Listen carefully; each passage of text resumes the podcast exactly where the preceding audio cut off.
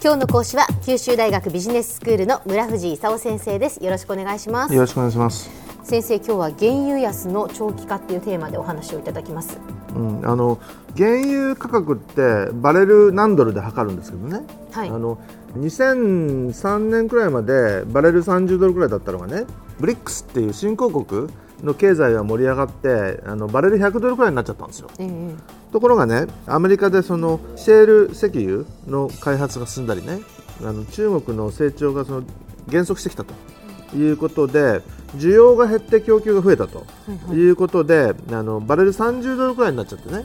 今ちょっと40ドルくらいまで戻ってきてますけど当分安い状況があの続くんじゃないかと。供給過剰の状況なんですね。であと5年くらい経つとねあの需要がまた増えてきてで需給がバランスしてバレル80ドルくらいになるだろう。という、まあ、見通しなんですね。はい。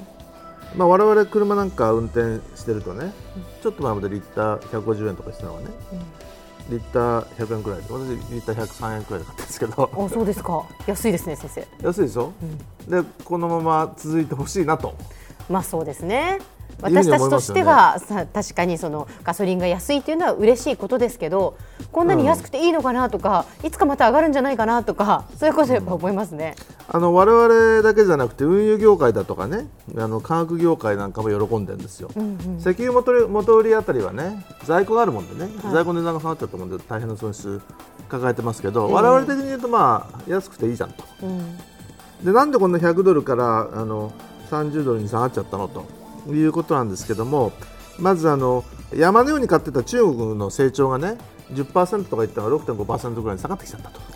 それからその供給サイドでアメリカがね血岩っていうところを砕いてですね水圧で砕いてシェール層っていうそのシェールって血岩のことなんですけどあの岩から石油出してくるというのでシェール革命っていうんですけどでシェール革命でサウジ、ロシアと並ぶね石油大国にアメリカがなっちゃった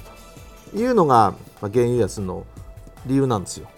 で昔サウジは OPEC っていうね、はい、産油国の名手と言われててね。で第一次石油ショックだとか第二次石油ショックだとかね OPEC が動いてちょっと値段を上げてやろうかみたいなことするとねあっという間に上がっちゃうみたいな状況だったんですけどもう他のところがいろいろ増えてきちゃってね。サウジも、まあ、サウジの生産減らしちゃったりするとね、シェアを失うだけでね、はい、いいこと何もないんじゃないのと言ってなかなかね産油国の協定に踏み切れないんですよ。で一方で OPEC の中のイランがねついこの間までね核持ってんじゃないかっていうんでアメリカと揉めててねで、えー、アメリカに制裁されて石油売れなかったんですよ。ところが、えー、最近、まあ、去年アメリカとの間であの核協議が合意しちゃってね制裁今今年から解除するところなんですよ。そう今あの日量で230万バレルぐらいのやつがね280万バレルくらいまでとりあえず増やしてで400万バレルくらいまではねあの産油国が協定結んだってうちは参加しないと、うん、いうようなこと言ってるんですよ、はいはい、そうするとそのイランにそんなこと言われちゃったらね生産をストップするみたいなことを言ってもねイラン言うこと聞かないだろうと、うん、そしたらあのシェアを失って損すると。いうんでみんなあんまり合意しないような気配なんですよ。はいはい、でロシアもね1000万バレルくらい日量で、えー、生産してるんですけど、まあ、ウクライナとかシリアとかね、うん、あのいろいろ経済厳しい状況なんだけど石油依存からなかなか脱却できないと、うん、でアメリカはあのシェールがねバレル4 5 0ドルくらいの生産コストなんで長く続くとね、まあ、業界結構シェール死んでっちゃうんじゃないかと、うんうん、いうことこれがちょっとどうなるかね揉めてるところなんですね、えー、で民主党がちなみにねシェールはハイドローリックフラクチャリングって言うんですけど、はい、あの環境に悪いっていうんでねフランスドイツは禁止なんですよセールあそうなんですか、うん、それでそのアメリカのその民主党なんかをねちょっと規制しようかみたいなこと言ってね。でアメリカも大変な業界になっちゃってるんでね。そんなことされちゃったら結構大変ということ。でこれからどうなるかね。心配なところですね。で OPEC がね今あの世界の需要が9400万バレルくらいなんですけど3100万バレルぐらいね、はい、作ってるんです、まあ、3分の 1, 1くらい、えー、3分の1くらいじゃ価格をコントロールできないと。で、えー、サウジが、えー、1000万バレルぐらい作ってるんですけど、サウジのコストってねバレル10ドルくらいでねあのとても本当は低いんですよ。いくら下げてもねまだなんとかなるからね。下げて他のあのコストが高いところを潰しちゃえと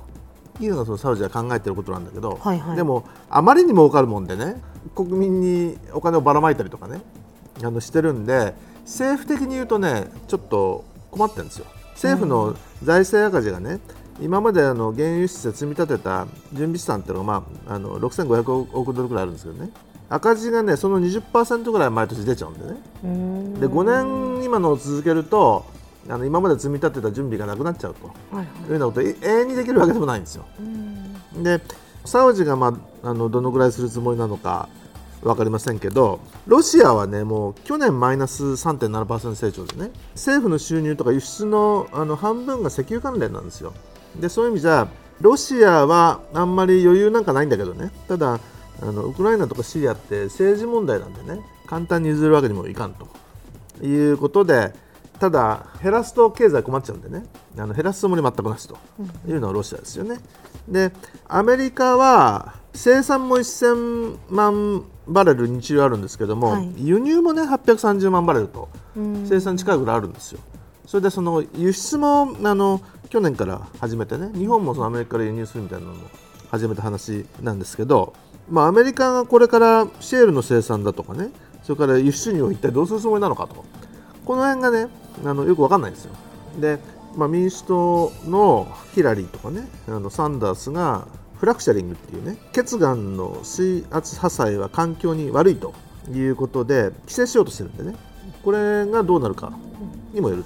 という状況なんですね。では先生今日のまとめをお願いします。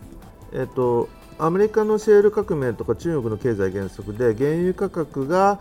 100ドルから30度ぐらいまでまで下がってきたのが長期化していると、はい、で OPEC はシェアを失うことを恐れて減産できないしイランは制裁解除を受けて大量の原油を供給していこうというところなんですね。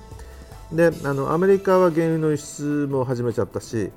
これからあのサウジとかロシアとかねアメリカが一体どういうふうに動くのかと増産停止合意をしようとしてる国もあるんですけども、うん、なかなか合意が難しいという状況です。今日の講師は九州大学ビジネススクールの村藤勲先生でした。どうもありがとうございました。ありがとうございました。